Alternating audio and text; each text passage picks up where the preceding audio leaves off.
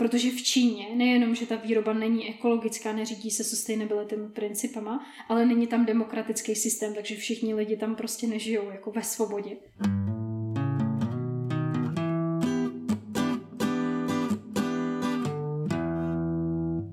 Čau Jano. A vítejte u Trán podcastu posluchači. Jak se máš? Mám, mám, se, mám se moc dobře. Musím říct, že nám to dneska hezky jako vyšlo, i to počasí a tak. A cítím se jako, mám takovou akorát uh, náladu na povídání. To je super. Už si povídala? Zase jsem si říkal, že jsem měl pustit nahrávání dřív, než jsem ho pustil. Ale ty si zase říkala, že to klidně řekneš znova. Ale než se dostaneme k tomu tématu, což byla úzkost, mm-hmm.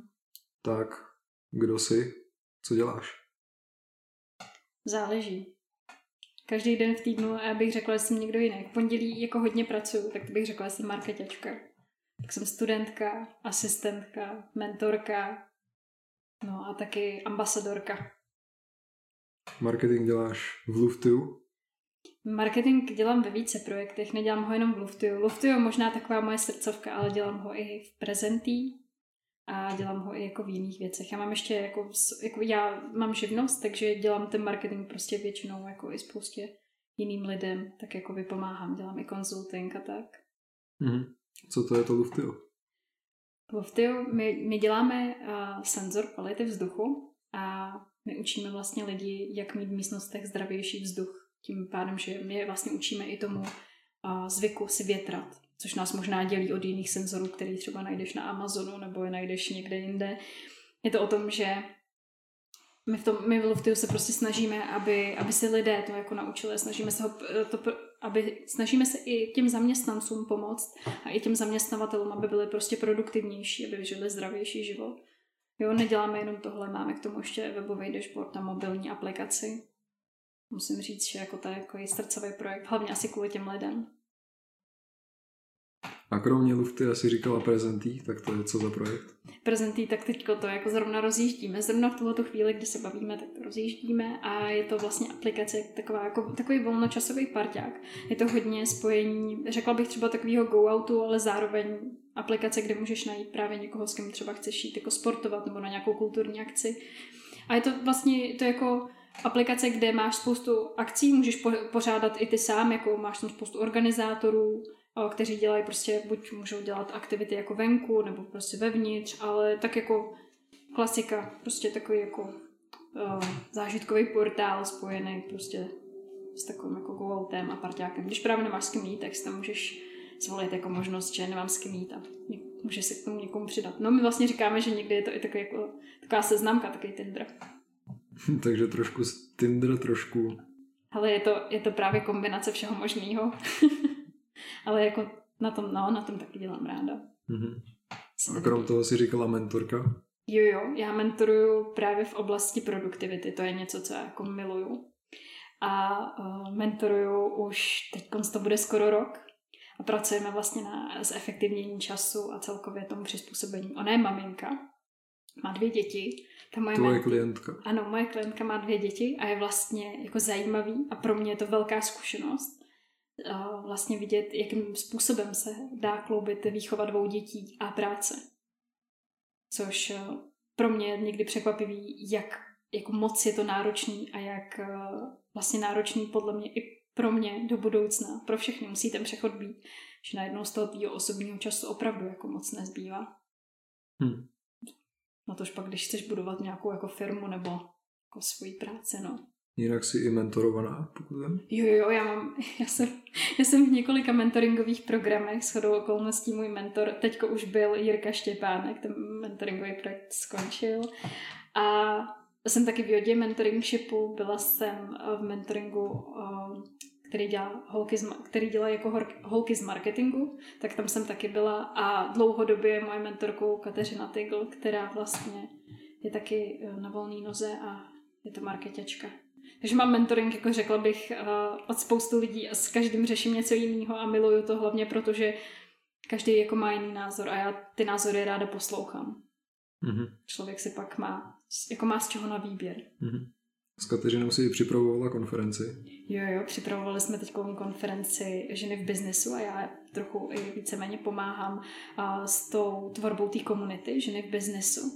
A musím říct, že je to pro mě jako cená zkušenost, protože když se chceš přihlásit do té komunity ženy v biznesu, tak vyplňuješ jakoby dotazník, který se týká toho, jestli ta žena třeba má nějaký kariérní problémy.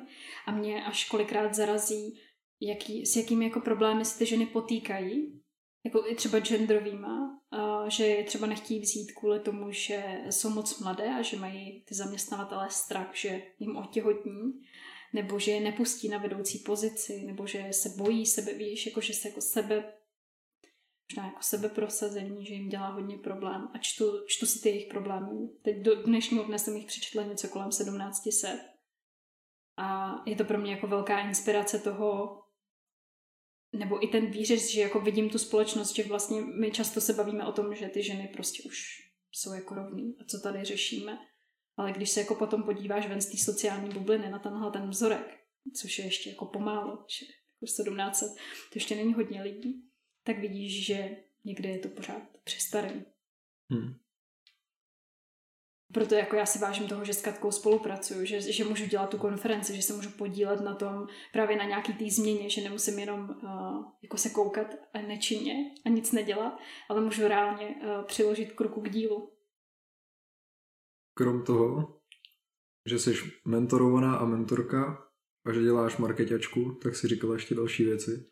Ještě, ještě jsem ambasadorka a to dělám pro kariérko. To je můj asi, jeho jeden taky zase srdcovka, já nedělám prostě na projektech, který mě nebaví, nebo nedělám s lidma, který mě nebaví. A... Kariérko jako kariérní poradenství. Ono se to tak jmenuje, jmenuje se to kariérko.cz a je to hmm. vlastně platforma pro mladý lidi, kde se můžou jako zjistit víc o té své kariéře. Je to o tom, že si můžou to jako vybrat. Já dám jako příklad, eh, když prostě chceš jít třeba na vysokou školu, ale nikdy si jako vyloženě nic mimo školního nedělal a teď nevíš, co by tě lákalo, tak můžeš jít k ním na web a právě oni tam mají řadu článků, kde popisují jako různé profese, mají tam, mají tam i jako takové ty osobnostní dotazníky, že si jako můžeš zvolit, vybrat, prostě můžeš si udělat, mají spoustu podcastů, který jsem netočila já, ale i ty, který jsem točila já. Já tam vyspovídávám aktivní studenty a potom ještě do budoucna asi jako i nějaký hosty. No ale každopádně mají i jako soukromou skupinu, kde prostě sdílí různé aktivity pro ty studenty. Chtějí trochu zaktivnit, nakopnout je, aby ten, pro ně ten kariérní život prostě potom byl úspěšný. Mm-hmm. Už to stačí, nebo ještě něco děláš? Já jsem úplně zapomněla, že dělám ještě vedoucí PR a marketingu pro prezentiádu. A to je taky jako taky zase další srdcovka a to je uh, prezentiáda je soutěž prezentačních dovedností pro uh, děcka z druhých stupňů a ze střední školy. A vlastně spočívá to v tom, že mají udělat vždycky pětiminutovou nebo pět až deset minutovou prezentaci o jako různý, různých tématech, kterými jim zadáme a pak uh, se to vlastně jako hodnotí. A je to, přijde mi to jako skvělá soutěž, která jako trénuje soft skill soft skills. A já jsem hrozně nešťastná z toho, že jsem ji neobjevila, když já jsem byla mladší, protože já bych do ní byla úplně blázen a dávala bych si za cíl, že ji nutně musím vyhrát, tak teď ji aspoň můžu pořádat. A teď už to stačí? Už je to všechno to, co děláš? Já si myslím, že až, až dojdeme tady k tomu konci tomu výčtu, tak si jako řeknu, i já ještě dělám něco. Ne, já si myslím, že už je to všechno, snad jo. Tak jo, tak děláš toho asi 3 miliony jako různých projektů. Jak se k ním dostala? Konkrétně jít teda, jak se dostala k tomu, že vůbec něco děláš, že jsi podnikavá? Jo, tak já to asi můžu to dát tady do širokého kontextu, veď? Já, vždycky, to dát do já to vždycky kontextu. začínám ze široka, vždycky ty příběhy začínám ze široka. Pro mě, já jsem byla zvyklá už od základky být jako podnikavá. Tehdy, jako to, když jsem byla mladší, to projevovala, jsem chodila na klavír, na dramaťák, jo. Každý den jsem prostě měla něco a když jsem přišla na střední školu, tak pro mě to byl trochu šok, protože z toho, že jsem se nemusela učit vůbec, jsem se najednou učit musela a ty známky jako byly výrazně uh, horší než na základce a já jsem to hodně špatně nesla. Jak už se asi budeme bavit, tak já jsem taková jako úzkostná a myslím si, že v tu dobu jsem jako vůbec té školy nebyla uh, šťastná, vůbec mi to nedělalo dobře, byla jsem z toho docela nervózní a vlastně mě to hodně zastavilo. Že moje dny vypadaly tak, že jsem jako přišla domů ze školy, lehla si do postele, chvilku tam jako poležela a pak jsem se učila a pak šla spát. A vlastně jsem byla v tu dobu jako taková, jako hodně nešťastná, hodně jsem se hledala, i když jsem se v tu chvíli i třeba snažila jako něco dělat, tak to nebylo, tak to nebylo jako moc.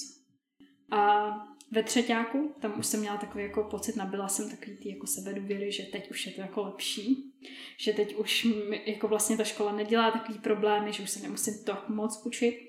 A udělala jsem si čas na projekt Hledá se novinář, což je vlastně jako pokračování Hledá se lídr. A dohledá se novinář, prostě dlouhá přihláška. Já si myslím, že všichni, kteří jsme se někdy někam hlásili, tak to známe, víš, jako dlouhá, před, dlouhá přihláška, musíš tam jako vyplňovat spoustu věcí, jako motivační dopis a ještě po mně chtěli jako reportáž. A mě to poslala tehdy moje češtinářka a já jsem si říkala, tak jo, tak já do toho jdu prostě. Nevím, asi jsem měla jako zrovna dobrou náladu a rozhodla jsem se, že, na to, že jako do toho půjdu a tu chvíli jsem začala dělat reportáž o té, že u nás ve vesnici máme příliš chlorovanou vodu a teď, protože to je investigativa, tak jsem se do toho jako pořádně pustila a najednou mě to jako začalo bavit, že najednou vidíš, že něco děláš a je to jako super. A v rámci Hledá se novinář jsem byla na workshopech, který pořádal Hledá se novinář. Potkala jsem se tam s Jiřkou Hejdukovou, což je neuvěřitelně podnikavý člověk. A já si pamatuju, že ona v, tu, ona v tom hledá se novinář nám jako vyjmenovávala, kolik toho dělá. A já vím, že jsem si říkala, tak to není možný. Ježišmarja, a jako co? Kdy to jako děláš? Prostě to, fakt to není možný. Ale tak jako mě to zaujalo a vlastně jsem se jako hecla. A říkám, já chci taky takovýhle jako program mít. Já, já chci taky takhle jako žít. Je to prostě super, děti, jako ten tvůj život, jako nemusíš čekat, než něco vystuduješ, nebo než prostě cokoliv. Ty nemusíš na nic čekat, jo. tak fakt můžeš žít, koukni na ní, že ona takhle žije, to jako musí být super. A, a vlastně mě v tomhle jako hrozně inspirovala a nakopla a já jsem se potom uh, zapojila do projektu Hledá, ne, to Hledá se novinář už ne, to mám za sebou, ale pak jsem se zapojila do projektu uh, Samsung Tvoje šance Future Skills, a tam si myslím, že mi to jako změnilo život a začala jsem mít neuvěřitelný jesmen. A rozšířila jsem si a, jako síť kontaktů a dostávala jsem se jako k daleko více projektům a to mě jako hodně nakoplo. Ten projekt mi prostě změnil život. Co to je od toho Samsungu? Je to rozvojový program, kdy ty, oni vlastně ti dají nějaký jako budget na vzdělávání, ale zároveň oni ti jako zajišťují nějaký vzdělávání a ty se rámci těch devíti měsíců, co ten program trvá, tak se můžeš právě jako hodně vzdělávat v tom tématu, které tě zrovna jako zajímá, což pro mě byl marketing. Devět měsíců o marketingu. Devět měsíců. Já jsem strávila, uh, no, skoro 400 hodin jsem nad tím strávila, že jsem se učila jenom marketing březen, ten jsem minulý rok v březnu, tak ten jsem trávila úplně celý tak, že jsem jela jeden kurz za druhým. Během tří dnů jsem si udělala 40 hodinový kurz. Prostě marketingu od Google, bylo to jako hustý. A fakt jsem se do toho jako ponořila. Bylo to jako super. Ráda na to vzpomínám. Poprvé jsem si pustila taky kurz od Daniela Gamrota o osobní produktivitě a najednou jsem úplně změnila jako život, protože jsem uh, najednou jako zjistila, že existuje time management a já si to prostě můžu poskládat a můžu samo sebe ovládat trochu jako, tak abych toho zvládala víc, abych byla jako odolnější. Zní super. A z toho těžíš doteď. Ze Samsungu, stoprocentně. To je, to, to pro mě, já, ale takhle, platí to o všech seberozvojových programech, jak je třeba Microsoft STC, ono je jich určitě víc, jo. Ale kolik do toho Samsungu dáš, prostě do toho projektu, tak tolik se ti vrátí. A já jsem do toho dala maximum. A myslím si, že se mi maximum vrátilo. Já jsem si vlastně, já jsem se, v březnu jsme se poprvé viděli, jako všichni z toho, ty, jako ty účastníci. A já jsem si v květnu zakládala živnostenský list a začala jsem se tím živit. Jako nebyly to nějaké extrémní výdělky, ale už jenom to, že jsem měla co na tu fakturu napsat, tak za to já si sama sebe neuvěřitelně vážím. A vážím se toho, že jsem se do toho pustila tak strašně moc a děkuji všem lidem. Děkuji, že mě do toho programu vzali, protože jako bez toho bych tady asi dneska neseděla. To je no, takový ten klíčový moment v tom životě možná. A teď jsi ještě k tomu v Trajonu. Co děláš v Trajonu a jak se sem dostala?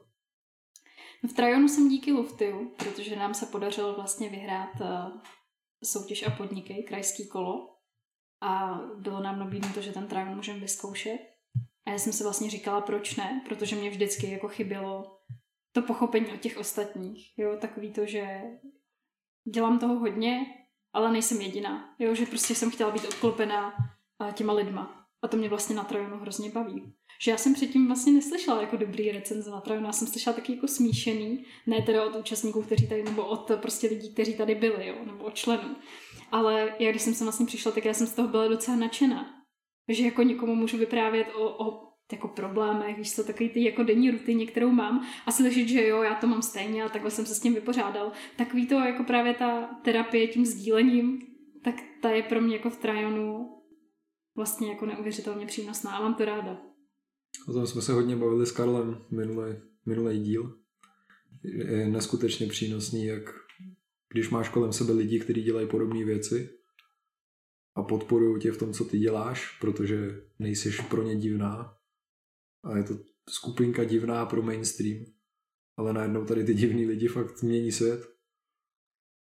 Mají potenciál měnit svět. Nemluvím, mluvím i konkrétně o Trajanu, ale ne, že jsme nějaká elita, ale že se všichni snažíme a reálně ty výsledky jsou, když jdeš a děláš. Je to, no, je to neuvěřitelně jako skvělý a já jsem ráda, že v té komunitě jsem. A já jsem to zažívala hodně. Moji spolužáci často nechápou, proč to dělám. Nebo ani lidi kolem mě to často nechápou, proč. A ně, někteří jako nereagují na mě úplně pozitivně a mají pocit, že si jako o sobě myslím, že jsem prostě, víš, jako že si myslí, že jsem, nebo že si hraju, že jsem něco víc. Já vždycky říkám, že jako nejsem víc, nejsem mín, prostě já jsem úplně někde jinde, jako že řešíme jiné věci, máme jiné problémy prostě. Ale do toho, do toho chci říct, že jako zvládám být ještě teenager, jo? že zvládám prostě dělat i jiné jako věci, než jenom to, že prostě dělám marketačku, ambasadorku, mentorku, prostě, že do toho jako pořád zvládám být člověk, což mi někdy přijde, že ty lidi kolem mě na to někdy jako zapomínají. Jsi trošku moc robot.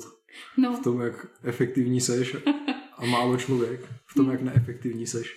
Jo, jo. No někdy, někdy prostě mám pocit, že jim jako moji spolužáci si myslí, že já se bavím tím, že dělám si jako webináře a teď, že jsem jako hrozně podnikavá. To víš, že mě to baví. A je to jako náplň jako velká moje a mám to ráda.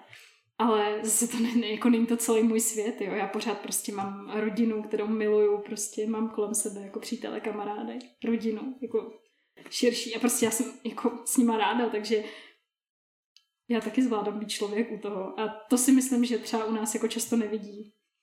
Jasně, no. O tomhle bych mohl povídat, ale bavili jsme se o tom s Karlem, tak už je to v tom minulém díle. My se můžeme přesunout někam jinam. Takže jsme schrnuli, co všechno děláš, ty tři miliony různých věcí, mm-hmm. jak ses k tomu dostala, ale na začátku jsme nakousli úzkost, mm-hmm. tak jak souvisí úzkost s tvým životem? Já bych řekla, že to je téměř jako stoprocentně provázaný. Ono, jakmile jednou prostě se s tím setkáš, že máš úzkosti, nějaký deprese nebo cokoliv, tak uh, tě to nikdy asi nepustí. To úplně nikdy neodezní. Není to jako něco, čeho se dá zbavit. Já vždycky říkám, že se dá prodloužit ta doba, než se zase dostaneš do nějaké úzkosti nebo tak. A když je ta doba prostě několik let, tak je to skvělý, ale nikdy si nemyslím, že jsi jako stoprocentně vyléčený. Co to je ta úzkost? Pro mě je to, ono je to takhle, já bych hlavně chtěla říct, že pro každého je to něco jiného. A s čím jsem se taky já setkávala je, že někteří lidi říkají, ty, ty nemáš úzkosti, to, co ty prožíváš, není úzkost, nebo to, co ty prožíváš, není deprese. A vlastně bych chtěla tady jako říct, že pro každého je v tu chvíli to něco jako jiného. A je to jako, teď to řeknu, ale jako ve velký, jako hodně to nadnesu, to jako porovnávat si rakoviny prostě. Jo, že ty, ty nemáš vůbec úzkosti, ty vůbec nevíš, co to je, protože já je mám prostě daleko delší, daleko intenzivnější a zvracím u toho a ty máš prostě slabý, je to úplně k ničemu. Jo. Ten člověk se v tu danou chvíli cítí prostě hrozně. Pro mě je to plačtivý, je to pro mě neuvěřitelně, jako já se jako svým do klubíčka okamžitě prostě v tu chvíli já jsem, nejsem schopná postavit na nohy, protože prostě nemám ní žádnou sílu a je to pro mě fakt neuvěřitelně jako bolestivý. A chtěla bych, fakt bych chtěla říct, že pro každýho ta úzkost ale může znamenat úplně něco jiného. A obzvlášť pokud to třeba zažíváš poprvé, nebo tak prostě ta úzkost po každý vypadá trošku jinak. Jako má to stejné atributy samozřejmě. Je pro tebe těžký se o tomhle bavit? Není. Není. Je, A bylo spíš, někdy? Jo, to určitě, to určitě bylo. Ale je pro mě těžký, já chci o tomhle mluvit, jako aby, abych se za to potom nemusela stydět, nebo abych uh, ne, něco neškatulkovala zbytečně, víš. Ale není to pro mě těžký téma, protože já už o tom mluvím zhruba od těch 13 let, co jsem se s tím potýkala. V tu chvíli já jsem tomu nerozuměla hodně a proto jsem se o tom nechtěla bavit a bylo to pro mě neuvěřitelně složitý a těžký, protože jsem vlastně nechápala, co se mi to stalo a proč zrovna já a proč to tak strašně moc bolí a proč to tak nepříjemný. Pořád mám teď nějaké věci, o kterých nemluvím a bylo by pro mě nepříjemný mluvit a který jsem ještě nepochopila. Ale co se týká úzkostí nebo deprese, tak to si myslím, že už jako jsem o tom schopná mluvit bez toho, aniž bych třeba brečela nebo z toho měla právě další úzkost. Mm-hmm. A můžeš říct tady na podcast, jak to teda u tebe začalo, co to, jak se to projevuje a nějaký poučení pro ty ostatní lidi, kteří možná neví, co to úzkost je a třeba se s tím setkávají poprvé. Mm-hmm. No, já jsem vlastně, moje jako větší jako psychický problémy, který já jako vnímám už, pro mě to teda předěl, začaly v těch 13 letech, kdy já jsem dostala panický záchvat to je prostě stav, kdy si nemůžeš prostě pořádně dodýchat, jo. Je, jako zvětš, je to jako hyperventilace prostě. Nemůžeš se pořádně nadechnout a teď se celý jako klepeš a může to pro vás ještě spoustu jako dalších jiných atributů. Já nejsem psycholog a ani doktor, já to popisuji jenom z té své zkušenosti. A tak to pro mě začalo a vyvolalo mi to psychosomaticky to, že jsem každý den potom zvracela. Zvracela jsem vlastně jakoby strachem, protože za prvé jsem se musela teda jako smířit s tou situací, která nastala po tom panickým, po té panické úzkosti. Ale hlavně jsem zvracela i jako ze strachu toho, že bych musela jít do školy, protože tam já jsem v žádném případě nechtěla, bylo to pro mě jako v žádném případě tam nechci, protože bych se dostala do toho kolektivu. A já jsem nechtěla být mezi lidmi, já jsem chtěla být sama. A vlastně mi to vyvolalo teda to psychosomatické zvracení, kdy jsem prostě zvracela asi pět dní v kuse až jsem skončila hospitalizovaná v nemocnici. Ne nikdy na psychiatrii, ale v nemocnici. A jsem za to šťastná, že to nebylo na psychiatrii, protože bych chtěla říct, že nejsem psychicky nemocná. To není prostě nemoc, to, že se člověk potýká s úzkostma nebo s nějakou depresí. Jo, teď se zase jako já sama nalepku, jakože nic není, a, ale já to tak osobně neberu, že já bych měla nějakou psychickou nemoc. Tam lidi, kteří si prošli psychickýma nemocema a nerada bych se s nima srovnávala. Ale vlastně u mě to začínalo právě tím, že těch třinácti jsem se setkala s tímhle. No. A po té nemocnici jsem se musela já potom vyrovnat s tím, že jsem sama sobě vůbec nerozuměla. V těch třinácti vlastně v té nemocnici došlo i k nějakému jako extrémnímu uvědomění. Já nevím, jak bych to popsala, abych tady nezněla strašně ezo, ale já mám pocit, že v tu chvíli, jako kdyby se ve mně probudil nějaká jako nějaká vnitřní jako intuice prostě, nebo jsem si jako uvědomila, že, že žiju. A že bych tady taky žít nemusela. A že víš, jako, že dokud pořádně neprocítíš to, že bys tady být nemohl, tak pořádně jako nežiješ, že jo. A já jsem tu chvíli jako poprvé mám pocit si uvědomila, že jako žiju a že já spravuju jako ten, ten svůj život pocítila jsem tu zodpovědnost za to a myslím si, že to bylo na tom potom asi to nejděsivější. Že jsem poprvé v životě nerozuměla svýmu tělu a vlastně začalo dlouho, dlouhodobý poznávání, který trvá doteď a myslím si, že bude trvat celý můj život. To je jako, že se člověk poznává, že poznává sám sebe. A ty moje úzkosti a ta moje extrémní citlivost, protože jsem hypersenzitivní, tak uh, si myslím, že mě bude provázet ještě. Já bych chtěla říct, že hypersenzitivní je 30% populace, nejsem to jenom já, ale je jich jako hodně těch hypersenzitivních lidí. A spočívá to v tom, že člověk necítí uh, jenom, že není to o tom, že jenom přehnaně jakoby vnímá ty emoce, ale je to jsou i třeba nějaký fyzický podněty. Třeba když jako mě někdo bouchne do ramena, tak mi to bolí tak uh, jako intenzivněji a silněji jako a delší dobu.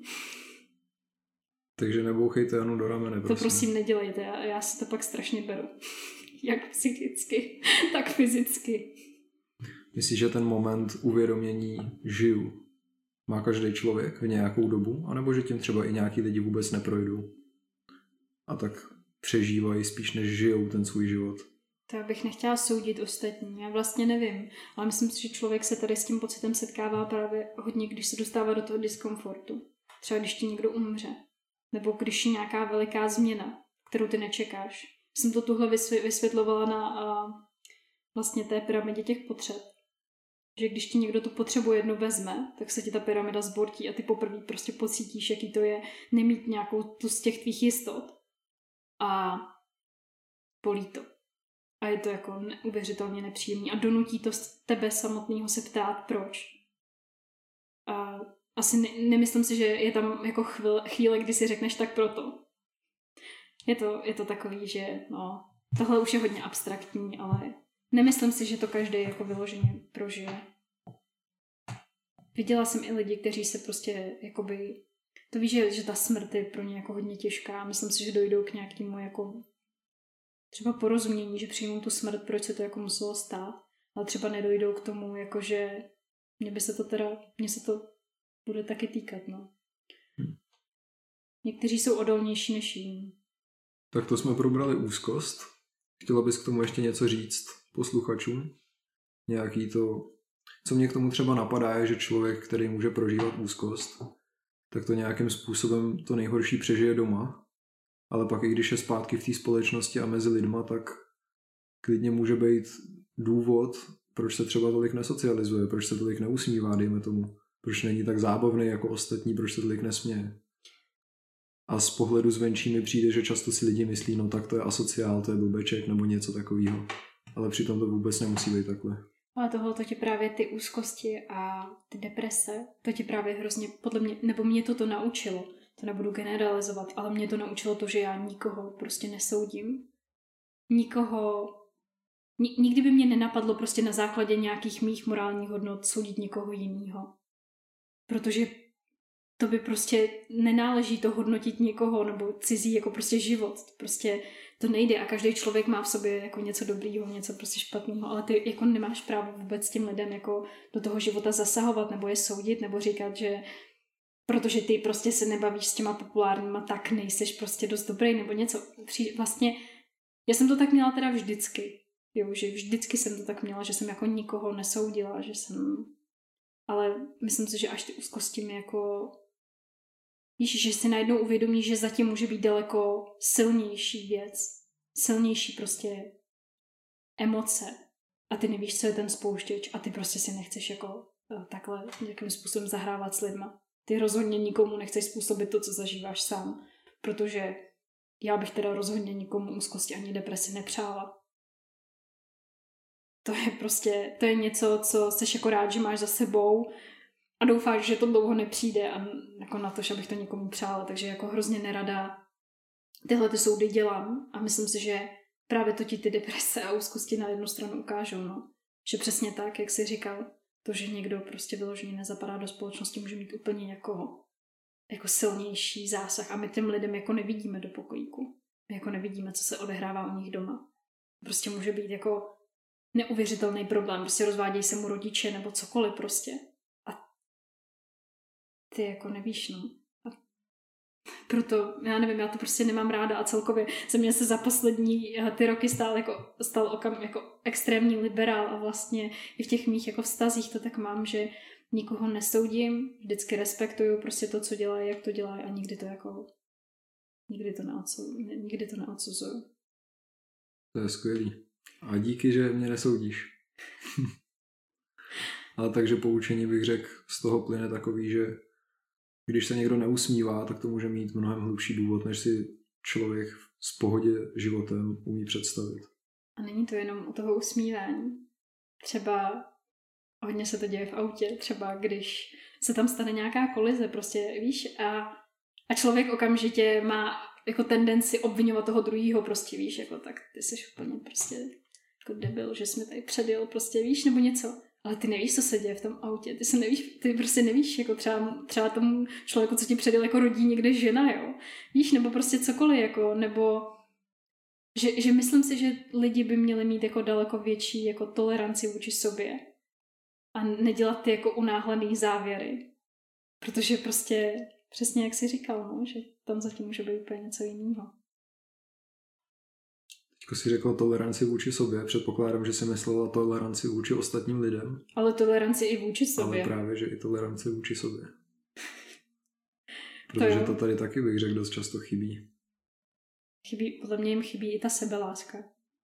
A ne ta sebeláska, která se uh, propaguje jenom v rámci těla, ale i sebepřijetí jako vlastní sebepřijetí.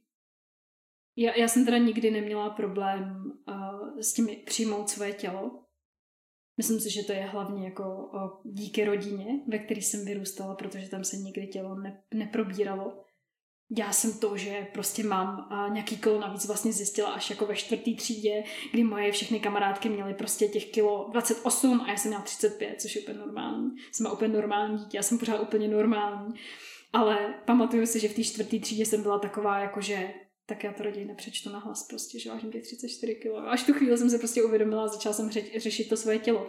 Ale co chci říct je, že ta sebeláska není jenom právě o tom.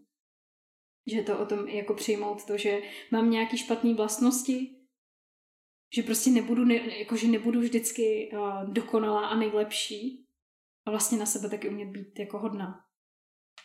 Nebo na sebe být tak celkově jako hodný. To si myslím, že často lidi jako neumí, že mají tendenci se jako hrozně a zbytečně nenávidět. A já jsem vlastně vždycky jako přemýšlela, jak, jak tak jak člověk se sebou může žít, když se nenávidí. Jak můžeš být kamarád s někým jiným, když nejseš kamarád sama se sebou? Přesně tak, to je ta myšlenka, no. Která je celá zatím, no. A hlavně já jsem vždycky říkala, vždyť sám se sebou si jako celý život. Já, já, já, já, se teda mluvím často sama pro sebe. Teď jako s těma rouškama je to super, protože nikdo nevidí, že artikuluju, jo, ale já vlastně pořád sama se sebou mluvím. A je to hlavně i o tom, že pořád cítím, nebo chci cítit, jakože víš, jako co se ve mně děje a potřebuju to sama se sebou probírat, abych jako ty myšlenky měla utříbený prostě, aby to bylo jako dobrý. Abych uh, třeba potom, když je někomu říkám, tak už abych to neříkala jako na poprvé, ale už to bylo jako dobrý. A jak si takhle sama se sebou pořád povídám, tak vlastně jsem se, jsem se sama se sebou jako skvěle zkamarádila. že no, to je prostě uh, vždycky, no, přítel vždycky ráno jako říká, že tam to jako že on mě vždycky poslouchá ráno a že to je jako kdybych prostě dělala nějaký rituál, jo, jako že prostě čarovala nebo tak, ale já si jenom prostě mluvím sama se sebou.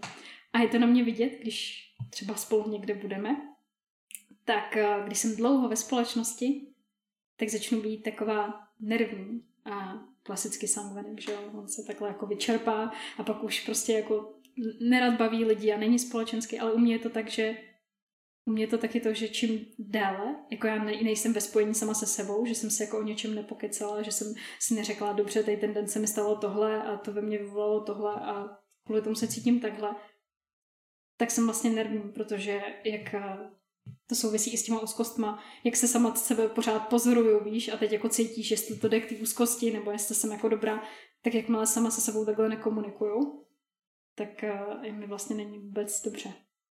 To je zajímavý způsob, jak řešit spoustu věcí. Protože konkrétně říkat někomu myšlenku, o který jsem jenom přemýšlel do té doby, si myslím, jak to mám perfektně vymyšlený, ale pak to říkám a vůbec není poznat, co vlastně říkám. Jo, a to, já vždycky říkám, já mám taky jako dvě Jany a to není jako žádná jako schizofrenie, spíš je to jako, že si vždycky na to vlastně dám i jako tu skvělou sebereflexi, že vlastně ta Jana, která se slyší potom to, co říká, tak si jako říká najednou, no jo, takhle to vlastně úplně nemyslíš, viď? Je to, když to člověk slyší, tak to má takový jako takový silný dopad. Hm, doporučila bys tohle? Jo. Ostatní? Jo, a na sebe přijetí jej chtěla bych doporučovala tancování před zrcadlem. Ale to je až jako silný kafe, to je až jako next level, ale to je něco, co já mám ráda. A je to jako v rámci toho sebepoznávání takový moje oblíbené dvě věci, které dělám. A dělám je pravidelně a dělám je denně a těším se na ně a miluju je. Je povídání a tancování před zrcadlem. To je zajímavý. Tohle jsem nikdy neslyšel od někoho jiného. Ale naprosto to dává smysl. Kdybych měla to vzít od toho tancování. tancování se furt něko, něco hejbe. Furt někde se něco hejbe. A ty prostě, když to jako tělo vidíš, jak jako se prostě jako je v různých těch jako křivkách a tak, jak prostě jako dělá to, co chce. A ty vlastně nad ním nemáš takovou kontrolu, že jo, protože ten tanec prostě často, pokud nejseš profit taneční, tak je jako takový jako kostrbatej. tak si pak spoustu věcí promineš. A pak se jako na sebe nekoukáš takhle jako, ježiš, tady na té fotce mám prostě vidět tohle takhle. Ne, prostě tak takhle normálně moje tělo vypadá. A k tomu povídání, tak to už jsem říkala, to je super, tak to se, skvěle se poznáš. A spoustu, já si třeba na sebe zkouším taky jako různý vtípky, jo, vždycky vyprávím si nějaký ty příběhy a tak. A je to jako hrozně super. to je taky dobrá technika, jo. Nejenom vtipy psát pro komiky, ale taky si je říkat. Jo, jo, jo, já si myslím, že to jako musí dělat, podle mě. Já, já ale teda, já to pak, uh, já to pak, napřed to řeknu sobě a pak mám takový jako první, první taký publikum, to jsou taky moje testři, na tom jako zkouším vody, jestli, vody, jestli ten vtip jako dobrý, jestli obstojí, anebo jestli ne. Že tak ho nepoužívám. A taky záleží, že v jaký jsi společnosti, tak to taky zkouším, jestli tady v té můžu a tady v té už ne. Super techniky tohleto. Co tam máš dál? Jako k tomu sebepoznávání. Jakýkoliv užitečný cokoliv, co děláš? Uh, no, snažím se meditovat, ale nemyslím si, že to je takový to jako stereotypní meditování, protože na to mě jako moc asi neužije. Já totiž ráda přemýšlím. A, ale takový to jako sklidnění se a lehnutí si na zem, tak to mám ráda. Jako takový to, opravdu jako jenom se lehnout a přemýšlet a nechat to k myšlenek. To dělám ráda teďko vevnitř. Ale jinak venku, tak to já jsem takový jako přírodofil, to už jsem vlastně jako viděl, protože my jsme, když jsme sem šli, tak já jsem obdivovala, že jsou zase listy na stromech. A já to vlastně jako miluju na té přírodě. Si jenom sednout a koukat se, co je kolem mě všechno jako novýho. Hodně to souvisí s tím, že jsem tak jako filozoficky zaměřená a baví mě se na věci koukat pořád a pořád znova, jako bych je viděla poprvé. A objevovat ty malé detaily, Možná to souvisí i s těma úzkostma, jo? protože člověk si pak uvědomuje teda, že žije a možná daleko víc ocení to, co je kolem něj. Ale já tu přírodu jako neuvěřitelně vyžaduju. A to je vlastně te, i ten cíl, proč se tak jako ženu a nebo proč dělám tolik projektů. Protože ta moje vize je právě být na nějakém takovém tak krásném místě a cítit kolem sebe jenom tu přírodu. A to je ta jedna dalších, další, dalších jako technik, je, že jako jsem v té přírodě a jenom posloucháš ty okolní jako vlivy a zaměřuješ se vždycky na nějakou jinou věc. A to já mám teda hodně ráda. To je jako, to je moje. Tak o mindfulness jsme se zase bavili s Jirkou Zimou v nějakém z minulých dílů. A mindfulness je super. Taky doporučuji. Já přemýšlím, jestli ještě mám nějakou jinou techniku, co jako na sobě zkouším, která by se dala prásknout. Taky často zpívám, to je, to je hodně fajn. Ale myslím si, že taky ty dvě základní jsem asi prozradila, no. Už si na sebe práskla svoje techniky. Hmm. Práskla si, že máš úzkosti. Práskla si svoje projekty. Je tam ještě něco? Co na sebe ještě můžeš prásknout? Hrozně ráda vařím vaření mám jako extrémně ráda. A mám ráda i jako ten proces toho vzniku. Někteří kuchaři vždycky říkají, že je strašná škoda, že to pak sní. A mě to právě jako baví. Mě baví to, než se k tomu jako dostaneš k tomu jídlu, že právě musíš jako vykoumat tolik věcí. A je to jedna z takových uh, ještě těch jiných věcí, která mi jako jde intuitivně sama. Já teda nejsem žádný jako myšelinský kuchař, to ze mě nikdy nebude, já jsem strašná konzerva, takže pro mě jako těstoviny to je jako ňám a končím, jako že ne, ale prostě je, je podle mě bych, je větší seznam věcí, který nejím, než ty, který jim. Ale já strašně ráda vařím, no. Tak to je jako Teď přemýšlím, jak trávím ty svoje dny, že? takže ráno vstanu, povídám se sama se sebou, pak jdu pracovat, pak jdu dělat jídlo, pak jdu pracovat, pak si zatancuju a jdu spát. to je super den za mě. je to skvělý, je to skvělý. Ne, jako musím říct, že to, než jsem se jako dostala tam, kde jsem teď, tak to bylo jako spoustu práce a nebylo to jako ze dne na den. A, a já si jako já z toho vážím, že to takhle mám a že jsem takhle jako šťastná a že mám právě ten den, který můžu strávit nad těma projektama. To mě fakt baví. Ty prostě trávím ten den tím, že já jsem teda jako ještě blázen do toho plánování a té produktivity. Takže ten den mám prostě naplánovaný, nalajnovaný. Baví mi to. Mně se tam na několika místech spojuje právě ta mindfulness. Říkala si, že ráda vaříš a že máš ráda ten proces, nejenom ten výsledek, nebo nepřijde ti škoda, mm. že to sníš. A taky, že se díváš na tu přírodu po každý jako poprvé. Já bych řekl, že to po každý vidíš poprvé. Protože žijeme jenom v přítomnosti a jako minulost minula. Jasně, nikdy nestoupíš dvakrát do stejné řeky. Myslím si, že to je Hippokrates. Já se tady učím filozofii, takže to se mi hezky spojilo. Jo. To víš, že jo, to asi, já to mám všechno s tím spojený a hlavně to, jak jednou prostě poznáš, když tě je fakt na nic, tak pak si nestěžuješ. Já vždycky říkám, že jsem šťastná, já si fakt nemám na co stěžovat. Prostě možná a to na sebe prásknu už jako hodně, jo, ale já mám, já mám o sobě jako taký mění, že mám takovou jednu super schopnost a je to jako, že mám štěstí. A že vždycky, když si něco jako hodně přeju a jdu tomu naproti, tak se mi to vlastně jako splní. A to, že jako chci být šťastná, je jedna podle mě z těch věcí, co se mi plní. A já totiž strašně nemám ráda jako říkat si, že až prostě tohle udělám, tak eh, teprve budu šťastná. Až budu mít tohle, tak budu šťastná. Ne, já chci být prostě šťastná pořád, jako co já vím, že jo, teď můžu srazit autobus tamhle už to bude jako konec, tak se opravdu snažím ty dny jako užívat a fakt jako mít naplněný věcma, který dávají smysl a nechci na nic čekat. Jsem hodně nedočkavá, jo. A ráda mám věci hned, ale i ráda se cítím takhle jako hned. Vlastně nevidím důvod, proč bych, měla, proč bych měla čekat na to, až budu šťastná, až budu mít tolik peněz a až budu prostě bydlet tady v tom baráku.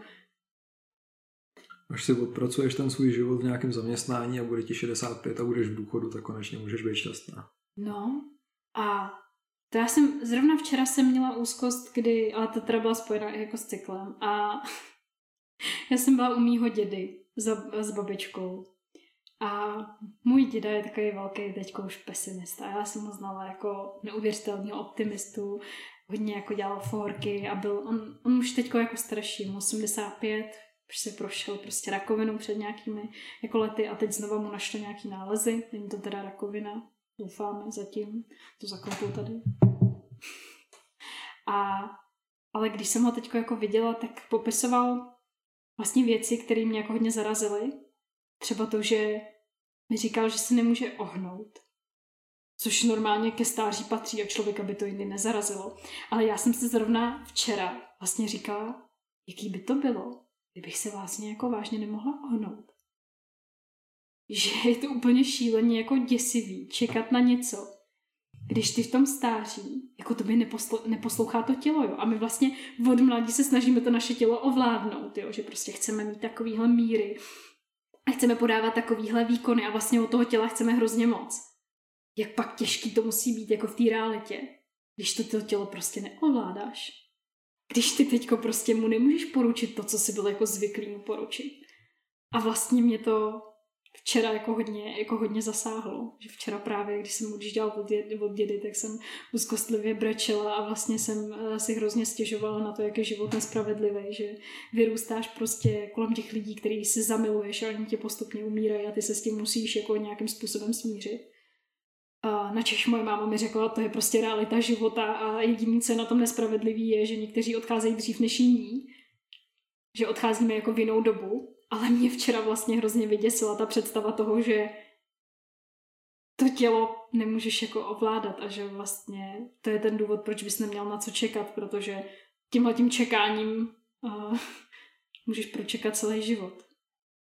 Já bych řekl hrozně důležitou složku toho, co jsi říkala ty, a to jít si naproti. Být šťastná a když si k tomu jdu naproti, což si řekla, tak pak jasně, že jsi šťastná. No. Ale je to hrozně důležitá složka jak v podnikavosti. Podnikavost v podstatě je to jít něčemu naproti. Hmm. A pak jak může někdo jako získat skvělou práci, když pro tu práci fakt nejde? Tomu ne, nepřijde mu kámoš a řekne, hele, tady pro tebe mám skvělou práci. Protože předtím neřekl kámošovi, že hledá skvělou práci. Nebo protože nepracoval pět let v nějakých šity pracích a pak se nepropracoval na tu skvělou práci. Je to ta podnikavost, je to to štěstí. Souvisí to taky vlastně se vším. To souvisí a ty, ty jsi řekl, ale jako skvěl, no to to ale prostě jako vystih, to musí člověk tomu jít naproti, to nepřijde samo. Ale... Na druhou stranu je tam taky ta složka toho štěstí a i když jde člověk naproti, tak štěstí přijít nemusí. my máme to štěstí, že jsme v Evropě, v České republice je tady svoboda. Ale jako v jiném státě, v nějaký severní Koreji, no i když budeš uvědomělá a všechno super, tak to štěstí prostě přijít asi jako nepřijde. No. Jo, já si, ty jsi mi úplně připomněl, jsem v rámci Erasmu byla v Lotyšsku. A já mám pocit, že předtím buď jsem to nějak nevnímala, anebo jsem prostě cestovala jenom do vyspělejších zemí. Ale poprvé v životě jsem byla v zemi, která, jako, která na tom byla výrazně hůř než jako my. No, nebyla to jediná země, kde jsem byla, ale bylo to pr- poprvé, kdy jsem si jako uvědomila, že to, že žiju v Evropě a že žiju v České republice, je vlastně skvělý, protože v tom Lotyšsku, tam ještě jak vidíš ten silný zásah toho Ruska, já jsem tam prostě přijela do rodiny, která bydla v ruském paneláku, ve kterým prostě neměli, neměli jako umyvadlo v koupelně. prostě neměli umyvadlo. A já jsem z toho byla úplně jako překvapená. A vím, že to pro mě bylo jako hodně náročný v tu chvíli jako si uvědomit, že tyjo, tak to se asi všude na světě nemají tak dobře, jako mám já. Tak jako se mám já. Já jsem to čekala, kdybych jela do Afriky, nebo kdybych jela prostě právě, jak ty říkáš, Jižní, a Severní Korea, no Jižní bych čekala lepší, ale Severní Korea, nebo prostě Indie, nebo něco, tak fakt tam bych to čekala. A mě vlastně překvapilo, že i zemí jako, země jako Evropské unie na tom nejsou tak dobře, jako jsem, jako jsme, jako se máme a my. Nebo, nebo já moc dobře si uvědomuju, že i já jsem z dobré rodiny že prostě mě rodiče vždycky ve všem podporovali, že já jsem vždycky jako co jsem chtěla, to jsem měla, jo, víceméně. Jako nejsem žádný rozmazlený fracek, jo, ale já jsem si nikde jako nemohla stěžovat.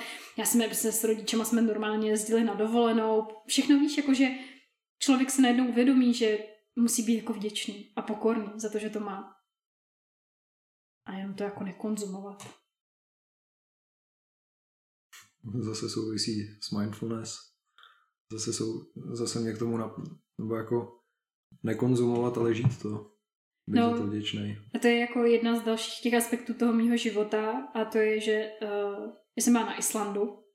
Tam to byl prostě úplně ještě jiný vesmír. To je další klíčový moment v mém životě. ale uh, Island je nádherný a všem ho doporučuju. Ale jak když jsem byla v tom Island, na tom Islandu, tak uh, mě zaujal hlavně i ten mindset těch lidí. Jak oni tam opravdu žijou v souladu s přírodou jak by je nenapadlo tu přírodu ničit prostě. Tam, jako, nevíš, prostě fakt by je to nenapadlo, proč by to dělali, oni tam prostě fakt žijou jako, jako neuvěřitelně v souladu s tou přírodou a snaží se jí co možná nejvíce pomáhat a je to pro ně, je to pro ně ten Bůh, jo? je to pro ně ta, ta odpověď na ty otázky. A když tam seš, tak to pochopíš hned, jo? protože ta příroda tam je tak neuvěřitelná dominanta, že tě úplně jako zakryje, jo? že prostě najednou ty máš pocit, že ty jako nezáležíš, záleží tady ta příroda. A my jsme tam měli masterclass, nebo no, prostě měli jsme tam masterclass, která byla o sustainability principech a system thinking. A to najednou, jako kdyby to ve mně jako všechno jako zacvaklo. A já jsem si najednou říkala, ty, tak to dává ale neuvěřitelný smysl ne, ne nějaký zero waste prostě, ale sustainability jako lifestyle. Já se řídím i v životě základníma osmi sustainability principama. Prvních uh, čtyři bych řekla, že jsou hlavně o tom, když třeba buduješ nějakou firmu. My se jima třeba řídíme i v Lofty. Já jsem je tam docela silně jako vzala a klukům nadspala, že tak pojďme se tím řídit, protože mi to dává smysl. Ale ty první čtyři uh, principy jsou taky to, že prostě nevezmeš třeba, jo, že nepoužíváš právě materiály, které jdou jako ze země a tak. A ty další čtyři jsou o tom jakoby meaning, uh, meaning makingu, o té liberalitě, že uh, právě jako ne, že neublížíš jako vlastnímu svému míše, co, spíše to o tom, že uh, podporuješ tu demokracii a svobodu druhých že tvoříš práci, která má smysl a nepodporuješ jenom tady ten, konzu, ten konzumní způsob života. A vlastně je to něco, co se, co se jako, co já se snažím uh, ve svém životě jako prosazovat a podle čeho se snažím jako řídit. Dává mi to smysl, tyhle to jako omezovat se v některých věcech, protože já to dělám pro svý děti, aby oni mohli mít děti a dělám to v respektu s tou přírodou, protože z té jsme jako všichni vznikli a myslím si, že k té přírodě bychom se měli chovat s respektem. Takže já bych řekla, že za sebe třeba daleko více se snažím naředit ten svůj jako všežravský, jako ten způsob života se snažím jako nahrazovat různýma veganskýma alternativama, vegetariánskýma. Být čistě vegetarián nebo být čistě vegan, jako z hlediska čistě sustainability není jako, jako dobře, ale to, že právě nařídíš ten svůj jídelníček eh, tím jako širokým spektrem, tak daleko pomůžeš tomu, že snížíš třeba výrobu těch jako prostě ty, tu živočišnou výrobu. Daleko začneš pro, prostě přemýšlet v souvislostech. To, že třeba něco nemá obal, jo, ne, nějaký kus prostě masa nebo čokoliv, to neznamená, že je to okamžitě jako víc udržitelné. Ty si prostě musíš koukat dál za ten proces, jak se to maso k tobě jako dostalo, jestli ho nevyrobili prostě, teď, teď zrovna to dám příklad na masu, ale třeba, když si chceš koupit nějakou věc, tak je jako super, že je na nějakém ekologickém e-shopu, ale jak se ta ekologická věc na tom e-shopu jako vyskytla, kdo ji vyrobil? My to třeba v Loftiu, kdybych to měla dát příklad, tak my teď se dlouhodobě snažíme najít uh, doda, jako dodavatele elektroniky, která by nešla z Číny. Protože v Číně nejenom, že ta výroba není ekologická, neřídí se sustainability principama, ale není tam demokratický systém, takže všichni lidi tam prostě nežijou jako ve svobodě. A sustainability je i o tom, že uh, to není právě jenom o nějakých jako procesech, ale jenom o ekologii, o tom, že třídíš plasty, ale je to právě o těch lidech. A to mě právě na, tý, na těch sustainability principech tak zaujalo. A vlastně mi to tak skvěle zapadlo a dává mi to strašný smysl u tvého povídání o Islandu mě po druhý napadlo, že to, to zase spojuje to, že lidi se nedívají mimo sebe. Přijde mi, že všichni mají tak jako brejle na očích a prostě se je nesundávají, dívají se jenom ze svého pohledu na ten svět. Nevnímají, že jiný člověk může mít jiný život než oni. A nebo že tady je nějaká příroda, která potřebuje nějaký funguje na základě nějakých cyklů a když ty cykly rozbijem, tak nebude fungovat příroda.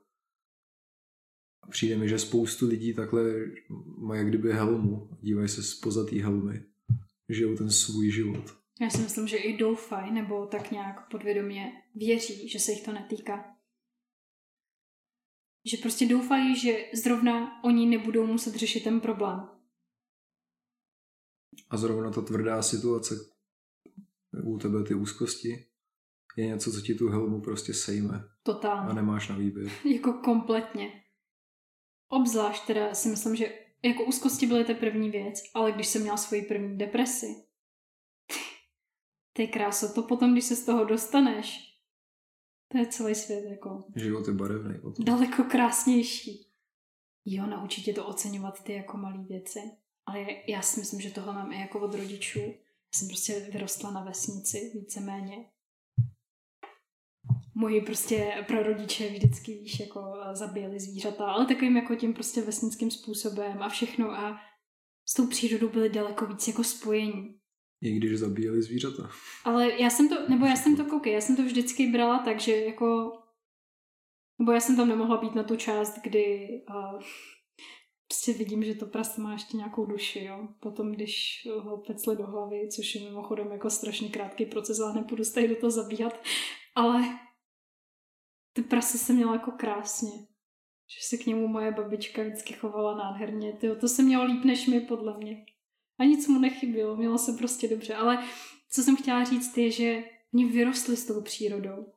A my na to trochu jako zapomínáme a doufáme, že to nebudeme muset řešit a a říkat, že prostě uh, globální oteplování, no tak to se nás ale jako netýká, nebo prostě jako voda, jo, udržitelnost, prostě, že to je jenom teďko nějaký mores, jo. Tak kdo to bude teda řešit, když ne my? No když ne my, tak už nikdo, protože my tady nebudeme. Ona prostě příroda si daleko a úplně si v klidu poradí bez nás. Jako takhle a bude to prostě.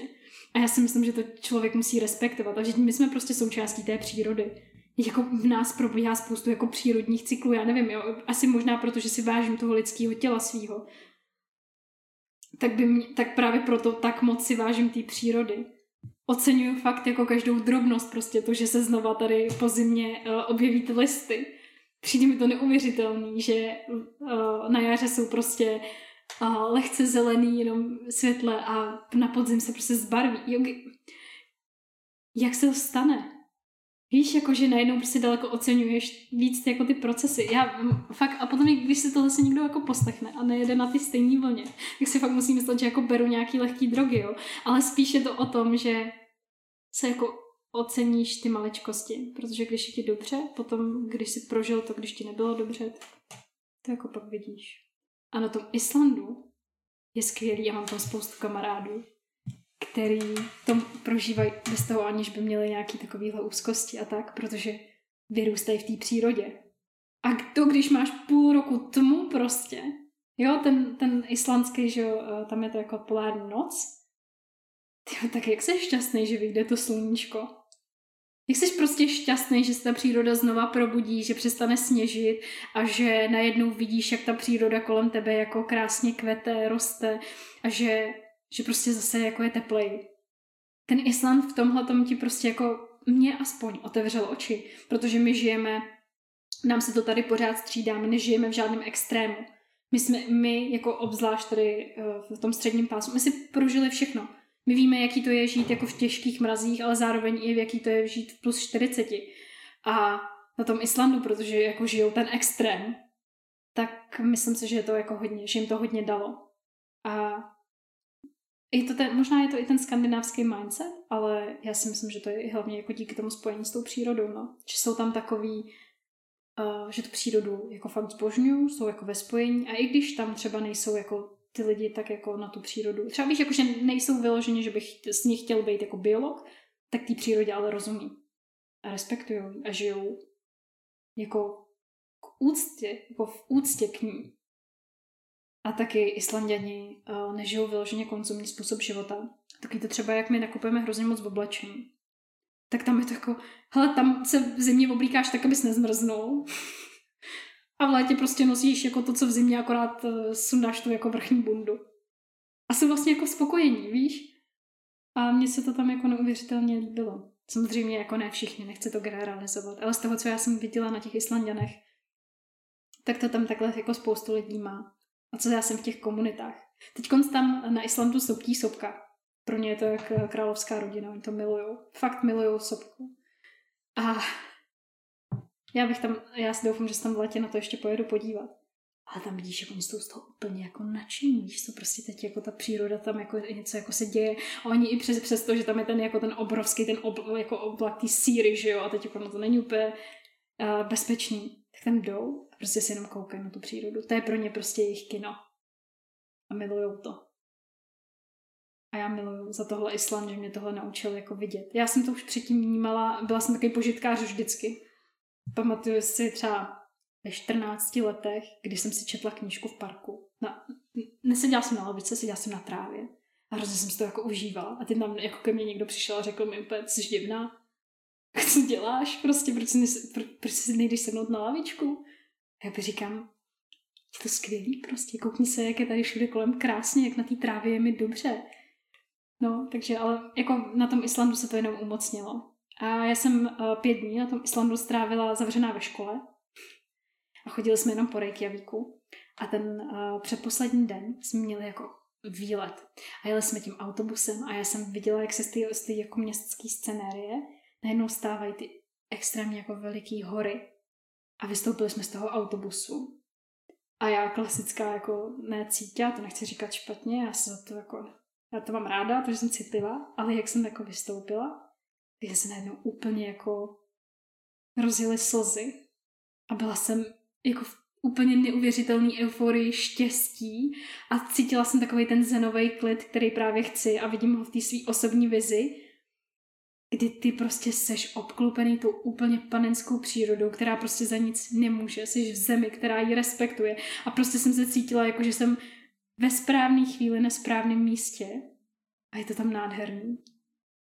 A i když jsme potom jeli na místa, které byly daleko ne možná krásnější, ale pro někoho by byly ohromující. Byli jsme na těch jejich, to je takový ten Golden, uh, Golden Circle na Islandu a dojeli jsme tam třeba k obrovskému to jako vodopádu, já nevím, jak on se jmenuje, mám prostě Golden Fall, ale nejsem si jistá. A tam prostě ty tam vidíš uvěřitelnou masu vody a oni tě ty Islandani pustí skoro do toho vodopádu, jo, a to je jako masakr.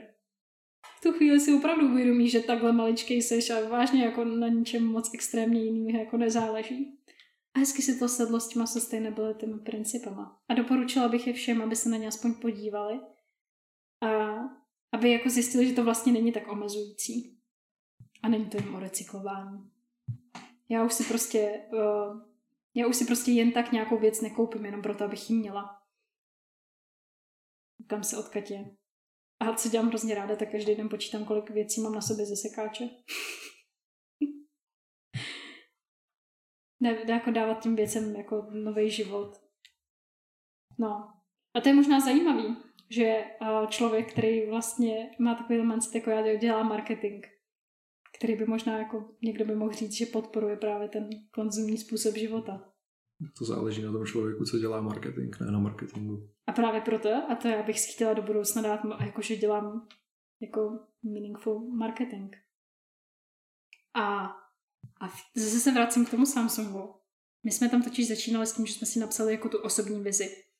A já jsem rovnou psala, že nechci pracovat v korporátech a že se chci spojovat s projektama, které dávají smysl a který právě řeší nějakou udržatelnost, ale kteří by zároveň respektovali mě jako osobnost. A musím říct, že se mi to jako plní, že zatímco jako já navazuju ty spolupráce, tak to tam všechno je. Že se prostě nespojuju s lidmi, kteří by to neměli stejně. Ať už se to jedná třeba o Luftio, což by se na první pohled mohlo zdát, že je jako neekologický nebo nesustainable projekt, tak vlastně kluci už to tak ze začátku měli trochu jako nastavený, že se tím směrem jako by chtěli ubírat, ale pak jsme tomu dali pak jsme tomu dali i jako nějaký jako směr, že jsme udělali vyloženě sustainability analýzu, koukali jsme se, co by šlo ještě zlepšit a tak. Mám z toho velkou radost, že to tak děláme, protože prostě všechno se dá dělat uh, jako sustainable. Udržitelně. Bych to řekla tak jednou česky. To jsou skvělé slova tohle. Mně se to hrozně líbí. Jsem ráda.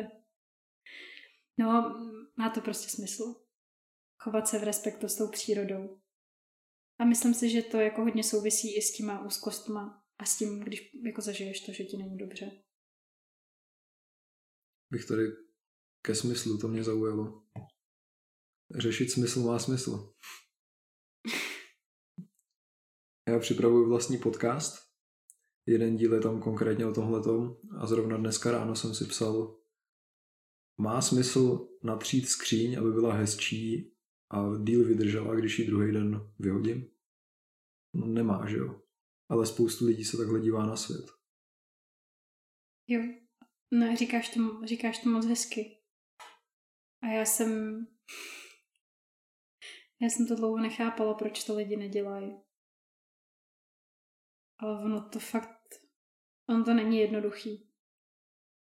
Je to, je to hrozně těžký. A ještě když si to tak vezmeš, tak uh, já třeba můžu říct, že jsem silná jako osobnost a já to zvládnu bez toho, že bych měla jako nějakou třeba víru, o kterou se opřít. Ale někteří lidé prostě to jako nemají. Že nemají tu osobnost na to, aby, aby si vzali takovou tu jistotu, nebo víš, protože přemýšlet o otázkách, co bude, co jakoby je smyslem mýho života. A to jsou prostě strašně těžké jako otázky, a podle mě, když se do nich člověk jako pustí, tak jim to právě sebere takovou tu jistotu a je to těžké se do toho pouštět. A teď jsem se zase uvědomila, že je mi 19 a že tady jako řeším takovýhle jako um, věci a aby to nepůsobilo naivně a nepatřičně. Ale to nezáleží na tobě, ale na tom, kdo to poslouchá. To je dost pravda. Já si totiž ráda uh, kontroluji svůj obsah, jako mediální obraz. A my jsme to řešili taky cestou sem, že já strašně nerada dokazuju někomu, že jsem jako vyspělá, protože pokud si to mě budeš chtít myslet, tak si to mě budeš myslet a jestli ne, tak ne. Ale asi to, já nevím, všechno souvisí se vším, tak já prostě... Já si myslím, že za tímhle, za tímhle bych si stála, i kdyby mi bylo víc. Uvidíme. Třeba potom uh, dospělá, ještě víc dospělá Jana, až to bude poslouchat. Tak uh, si řekne, a, a já slibuju, že to bude dávat smysl, jo, ale zase já mám ráda ty široký uh, ty kontexty. Když mi bylo 13, tak já jsem si napsala dopis pro moji budoucí já. A mělo to být potom, co se dostanu na střední školu, na kterou jsem hrozně chtěla, což je herecká konzervatoř. A hrozně jsem tam jako chtěla a myslela jsem si, že tam prostě jako půjdu. A teď jsem si o tom všechno napsala v tom dopise. A za několik let jsem si na tomhle ten dopis vzpomněla, že bych ho vlastně mohla otevřít. A otevřela jsem a tam prostě byly tak čtyři věty, jo. maximálně pět, já jsem myslela, že jsem tam napsala nějaký dlouhý sloh. A prostě jsem tam vlastně napsala pár vět a spoustu lidí je jako hrozně přísných jako zpátky k sobě a říká si, co jsem to nosila, co jsem to říkala, prostě. Ale já věřím, že 13-letá Jana za, to, za tím tu myšlenku měla dobrou, že si opravdu jako chtěla, chtěla říct jako hlavně buď šťastná a dostat se na tu školu, protože v tu chvíli si tomu jako věřila a byla si jako šťastná a tak. Ale já si myslím, že jestli tohle poslouchá dospělá Jana teďko do budoucnosti, taky zaprvé jí zdravím. a jestli třeba už má děti, jo, třeba klidně, co já vím, že jo, no tak to jako nebude za týden, ale za pár let. Já si myslím, že pořád si jako řekne, že, že se sama se sebou trochu souhlasí. Že to tam někde je. A v tom kóru je to pořád. Jenom myslím si, že čím jsem starší, tím to dokážu lépe říct. Ale, ale věřím, že věřím, že se ještě jako změním. A těším se na to. Bych řekl, že tím, jak se bavíme o přítomnosti a budoucnosti a takových věcech, tak to jsou nadčasové věci, že jo? Já mám ráda nadčasové věci. Přítomnost vždycky bude. Teda snad. Takže i v budoucnu tady ty řeči o přítomnosti budou pravdě, pravděpodobně pravdivé. Teď, teď mě jako, já jsem byla na webináři Daniela Gamrota a vlastně se mi tam hrozně líbilo něco, co řekl. Že jako, a to není jako jeho věc, jo, to je jasně daný. Že prostě čas si jako vymyslel člověk. A mě v tu chvíli se to, tak úplně ulevilo. Jsem si říkala, no jo, tak super, tak jestli to vytvořil člověk, tak tím pádem to dokážu ovládat. Nedokážu ovládat tu přírodu, ale jestli to vynalezl člověk, tak to se naučím. No, což ta produktivita, to je skvělé. Ne... Jak, to, jak to ty sklubuješ, sklubuješ, jestli to je to správné slovo, kloubíš dohromady, že seš požitkář v přítomnosti, ale přitom plánuješ do budoucnosti? Je to hodně o té osobní vizi a o tom, že mám tu silnou motivaci k tomu něco dělat. Protože chci právě si v životě užívat, tak vím, že to nepřijde jen tak samo a že tomu musím mít naproti a že proto musím něco udělat, protože hrozně moc chci, protože tam chci být. A tak se to jako dá skvěle kloubit. A taky vím, kdy vypnout. A když se znáš a když se rozumíš a když si sám se sebou každý den povídáš, takže víš, že na tom seš, tak moc dobře víš, kdy si musíš jako dát tu dovču a odpočinout si. Jak poznáš, že se znáš? Já bych neřekla, že se znám úplně, ale že spoustu věcí už na sobě poznám. Kdybych to měla říct čistě pragmatického hlediska, tak když mě něco bolí, tak já ti přesně dokážu říct, kde, jaký způsob bolesti a co to dost pravděpodobně může znamenat. Protože si třeba mapuju tu svoji bolest a rozumím jí. Já třeba mám cysty na vaječnících, což je jako docela běžná věc u žen. A já je mám, a, ale mě třeba dělají taky jako problémy, že kvůli ní mám třeba nízký tlak, dělají jsem jako velký ty cysty, takže je to někdy hodně nepříjemný. Ale já už třeba poznám, že ji mám. Protože jakoby se vnímám. Vnímáš to své tělo, procítíš to své tělo, což je taky jedna z technik. Že prostě se zaměříš na úplně jako vždycky jenom zastavíš se a zkusíš procítit se prostě od konečku prstů až jako třeba po hlavu, jo? Protože vždycky jako něco cítíš v tom těle.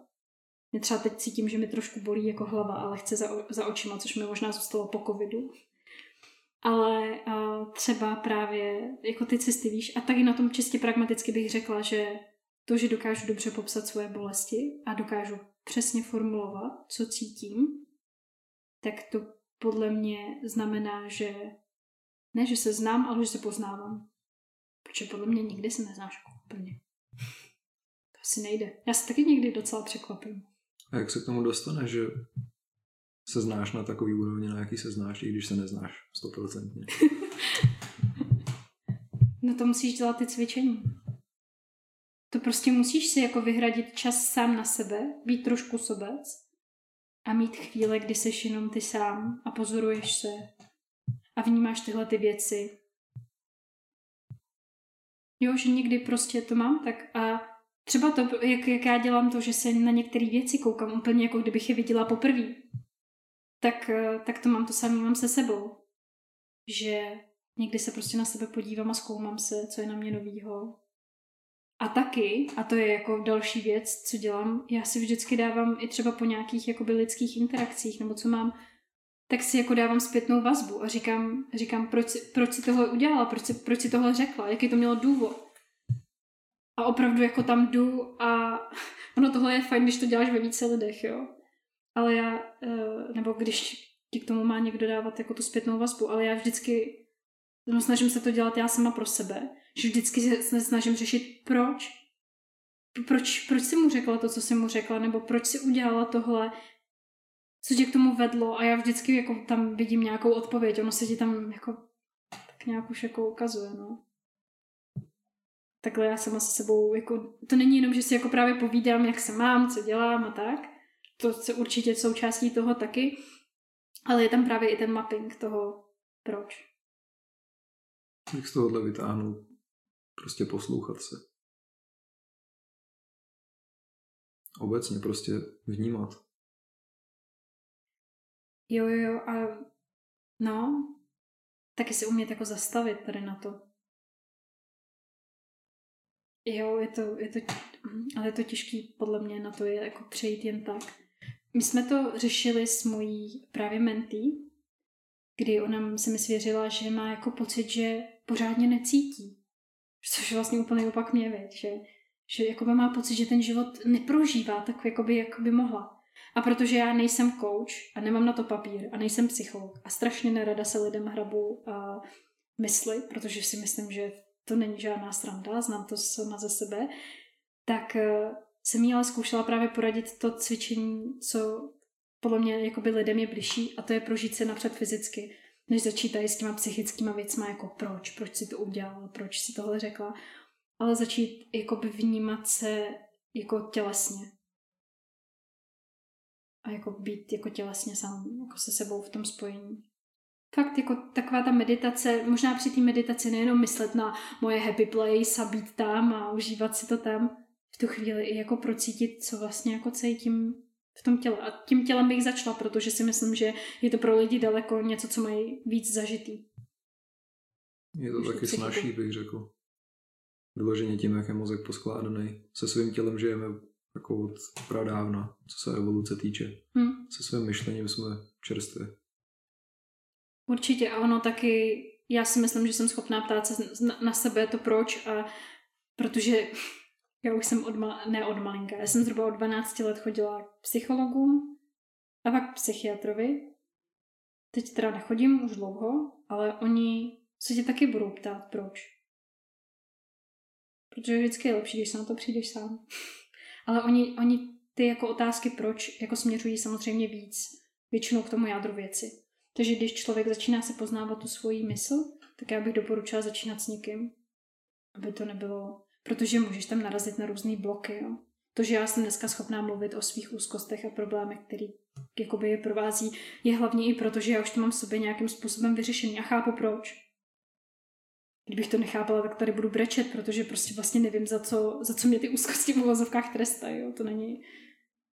Já jsem to teď jako řekla, že to je trest, ale není to trest. Jo. To prostě to tak je. Taky bych doporučil řešit to s někým, radši než sám protože sám to fakt může být těžký. Hmm. Když je na to někdo, tak i když třeba nebude vědět, co dělat, tak už, už to děláme ve dvou a jsme sociální zvířata. Takže už, už jenom ta přítomnost někoho jiného pomáhá. Stoprocentně. Taky bych s tím začínala jako s někým. Já většinou začnu sama se sebou a pak to házím na svoje kamarády. Víš, že to s nimi řeším a oni mi dají nějaký názor a já s ním třeba nemusím souhlasit, ale líbí se mi vlastně, že oni mi na to řeknou nějaký nějakou zpětnou vazbu. A taky je to super, tady to mapování v tom třeba odstraňování konfliktů. Mě konflikty neuvěřitelně ubližují, stresují mě. Není to vlastně něco, co já si užívám, že bych to byla jako ráda. A je jako skvělý když ty právě cítíš tyhle ty věci a cítíš to napětí a prostě přijdeš za těma lidma normálně si to s nimi vyříkáš a odstraníš to napětí. Ty zaprvé je víc chápeš, protože chápeš ty jejich třeba proč, ale vždycky se rychle jako vyčistí vody. A ještě mám jednu takovou velkou filozofickou myšlenku, co já jako dělám. To je moje technika. A řídím se takovou jednou větou, že když nehledáš, najdeš. A není to o tom jenom, že prostě třeba jako, že nehledáš lásku, nic takového. Ne, já nehledám ani jako normální běžný předměty.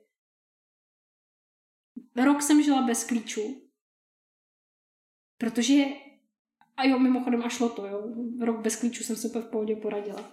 Ale je to spíš o tom, že já nesnáším takovou tu frustraci. A znáš to určitě, že něco nemůžeš najít. Že to prostě nemůžeš najít a teď je to jako neuvěřitelně jako bere a teď prostě strašně víš, jako ty lidi mají tendenci jako hrozně zuřit a vypěnit a tak. A já to vlastně nesnáším. Já se do téhle stavu jako nechci dostávat. A pak ti přepadne taková ta panika, kdy to jako nevíš, že to, jako nevíš, kde to máš a tak. A já si říkám, ale je to jako jenom věc. Proč já bych se měla dostat tady do takové agonie stresu? Prostě se to najde. Teď jsem třeba ztratila brýle. Ne, pořád nevím, kde jsou. Udělala jsem si nový. A tyhle ty nový brýle třeba zaujaly jednu paní, která mě jako oslovila, jestli bych si nefotila. A hrozně se jí líbily ty moje brýle. Víš to, prostě všechno je tak, jak to má být. A já prostě nehledám věci. A jsem kvůli tomu šťastnější. Protože prostě ta věc si tě najde sama. Ty lidi si tě jako, musíš samozřejmě jít, jít naproti, jo. Ale co se konkrétně těch týká těch věcí, ty věci si tě prostě najdou. Jestli to tak má být, tak to tak má být. Jako, víš co taky to, prostě ztratil jsem peněženku, tak a jako co, co v té peněžence je, co jako nenahradíš? Občanku si uděláš novou, karty si zablokuješ. Vždycky je prostě řešení. Vždycky tam jako z toho najdeš ten způsob. A zrovna tohle to je úplně krásná jako eliminace stresu. Já se prostě nenervuju a nic nehledám. To je i naprosto praktický. Je to skvělý. Když už tu peněženku ztratíš, tak co s tím jako uděláš potom? No jediný, co můžeš udělat, je zablokovat si tu kartu. A to, to mě ještě pojí k tomu, že vždycky si jako říká, vidíš tu sklenici poloprázdnou anebo poloplnou. Ale já tam, jako mě je jedno, jestli je tam půlka toho nebo půlka toho, ale já prostě hledám tu druhou polovinu, jak tu skleničku dolít. Daleko raději, než abych polemizovala nad tím, co v té sklenici je nebo není. Já prostě tak já najdu tu vodu, abych to dolila. Já prostě daleko raději hledám řešení na problémy, než abych řešila problémy. Protože to jako, víš co, na tou skleničkou, jestli je poloprázdná nebo poloplná, můžeš strávit prostě staletí. Ale když ji doliješ, konec problému. A tak já to mám ráda. Mám to ráda bezproblémový, klidný, pohodě. To mi zase souvisí s tím poslouchat se, protože v podstatě máme na výběr jako lidi, buď žít příjemných pocitech a v klidu, nebo v těch nepříjemných. A tak jako co si vybereš? Přesně. No, proč by si někdo měl vybrat ty špatný? A spoustu, spoustu jako věcí si nevybereš, jo? Nevybereš si spoustu věcí, ale to, jestli budeš jako to jestli právě budeš jako hledat spíš ty pozitivní věci v tom svém životě, nebo ty negativní, tak to už si myslím, že je na tobě. Spoustu věcí neovlivníš, ale některý jo. Já se normálně ptám na moudro na závěr. Dneska asi ne, dneska jich bylo dost. A ještě jedno mám. Jo, tak jaký je moudro na A myslím závěr? si, že tím bych A možná se... ještě ne na závěr, protože možná ještě něco proberem. Ještě Ale něco jaký je povím. moudro do potenciálního prostředku podcastu? jeho potenciálního prostředku. Um, všechno bude. Já jsem to říkala teďko i na Trajon eh, meetupu, ale nikdo se mě neptal už na vysvětlení, jo. Ale všechno bude je i něco, co jsem si kdysi chtěla dát vytetovat. Protože prostě všechno bude. Takový ty chvíli, takový ty chvíle, kdy má člověk napichovaný ten Google kalendář, má před sebou písemku prostě z toho tam z toho, nebo nějakou pracovní zkoušku důležitou a teď se ti to pichuje. A ty máš zase tendenci se strašně jakoby napnout, že jo, tak teď to je všechno přede mnou. Ale když reálně dojde na ty věci, tak to nikdy není tak strašný. Vždycky to nějak dopadne. Vždycky to nějak bude. Všechno bude. Si všechno se to nějak zvládne. Vždycky to nějak dopadne prostě. A zase není důvod se kvůli tomu stresovat. Vždycky se má člověk na co těšit. A proto já jako vždycky tady, když mi čekají nějaké takovéhle věci, tak prostě všechno bude. Člověk má potom, když se jako často uvažuje zkrátkovitě, že prostě, tak když neudělám maturitu, tyjo, tak jako asi konec života. A je to pravda? Co se stane, když neuděláš maturitu? Jako vůbec nic. Když tam prostě v září. Ale reálně se prostě nic nestane. Nevyjde ti jeden klient, no tak prostě přijdeš o nějaký peníze, ale peníze budou, my nebudeme, jakože víš, jako je to prostě tohle to prostě jako všechno bude. A to je takový jako, čím já se uklidňuju. Skvělý. Máš něco, s čím by ti mohl někdo stránu nebo mimo pomoct teďko? Nějaký problém, který teďko řešíš a nevíš, co s ním?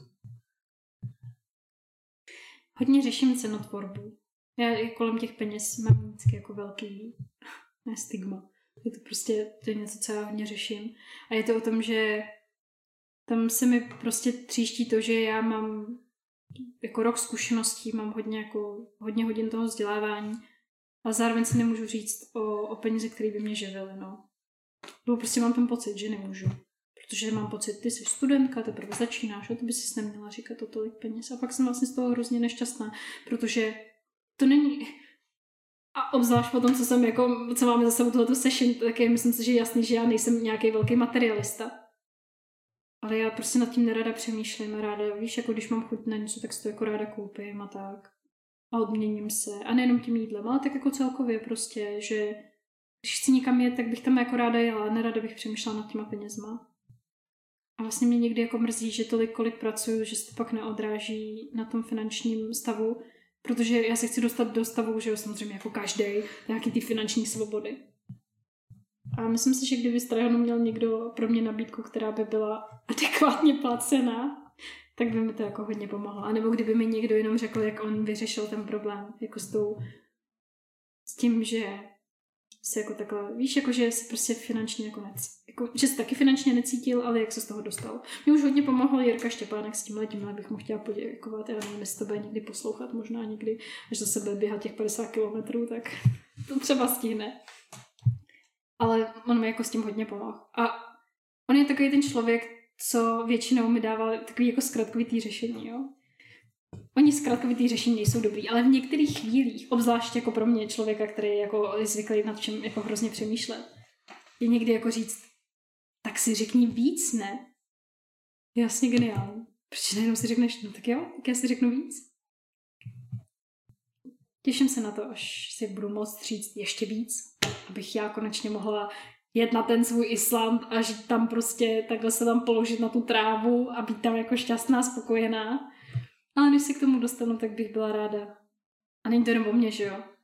Chtěla bych takhle, aby se takhle cítili lidi kolem mě, který já mám ráda. Potom potenciálně nějaký moje děti, jestli budou, tak aby se taky měli takhle, jako chci jim to dopřát, aby nad tím nemuseli přemýšlet. Protože to je jedno z nejhezčích věcí, co mi dali moji rodiče, je to, že já jsem dlouho nad něčím vůbec nemusela přemýšlet. A je to právě, myslím si, že proč to dětství tolik milujeme. Je to taková ta bezstarostnost, že jo. Teď, teď to říkám, jak mi bylo 60, jo, dětství dávno za mnou. Já si myslím, že ho mám ještě v živý paměti. Ale, ale za to si moje rodiče moc vážím. Jakože víš, že jsem vyrůstala v té bezpodmínečné lásce a v tom, že jsem nemusela vůbec nic řešit, nějaký peníze. To teď byl velký reality check, když jsem nezaplatila wi a oni mi katli. To byl reality check. Ale uh, no, prostě ty peníze, peníze jsou potřeba, nemůžu žít jenom bo, bohemským životem. Takže peníze jsou jako v mém životě pořád velký téma. Tak se o tom můžeme pobavit spolu za chvíli. Tak jo. Protože jsem to řešil taky. Tak po podcastu třeba. tak po podcastu. A s čím můžeš pomoct ty lidem v trávu? Myslím si, že s jakýmkoliv tématem, který jsem zrovna probral. A ještě s řízením. Řízení je můj velký koníček, takže s tím taky můžu pomoct. Mluvíš o lidech. Řízení lidí. Ne, mluvím o řízení auta. Mm-hmm. s řízení, jako s řízením lidé, lidí mám zkušenosti, určitě bych dokázala předat tu svoji zkušenost, ale není to jako, že jsem nějaký velký lídr, to ne. Ale se vším, o čem jsem mluvila, tak ráda pomůžu. A co děláš v rámci marketingu? Teď zatím úplně všechno. Co, co to znamená? To, co, protože marketing je, je hrozně to, velký je to, je to jako rozsáhlý, je to rozsáhlý pojem. Já vždycky marketákům říkám, já jsem začínala se sociálníma sítěma, začínala jsem s tím, že jsem prostě dělala klasic, klasiku jako obsahový marketing, ale já jsem se snažila a vždycky se i v tom svém životě snažím být všestraná, takže jsem se pak učila normálně PPC, učila jsem se normálně jako prostě Google Ads, S-Click, uh, ale jako přes tyhle ty normální jako digitální kampaně, takže digitální marketing, jo, to, tak, tak dejme tomu nástavbu a da, umím, mám teda zkušenosti normálně s obsahovým marketingem, mám zkušenosti s výstavbou stránky, s copywritingem. Já si myslím, že teď já jsem ve fázi, kdy si můžu ošahat všechny ty jako pozice. Jo, takže prostě teď ně, ně, někde jsem vyloženě jako, jako akounták, takový ten místo, co má to jako všechno na starosti, je jedna s těma klientama a tak. Tak já jsem teď tak nějak jako všechno v jednom. Ne, že bych všechno dělala nejlíp, vždycky se to dá dělat líp, ale teď si to vlastně jako zkouším tu pozici a uvidím, jaký, jaký mi nejlíp. Mm-hmm. Protože já nemusím jako mít všechno rozhodnutý hned.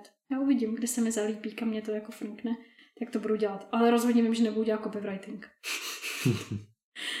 Ale Anička Janoštíková zrovna říkala, že má někoho, kdo hledá někoho, jako seš ty, na PPCčka.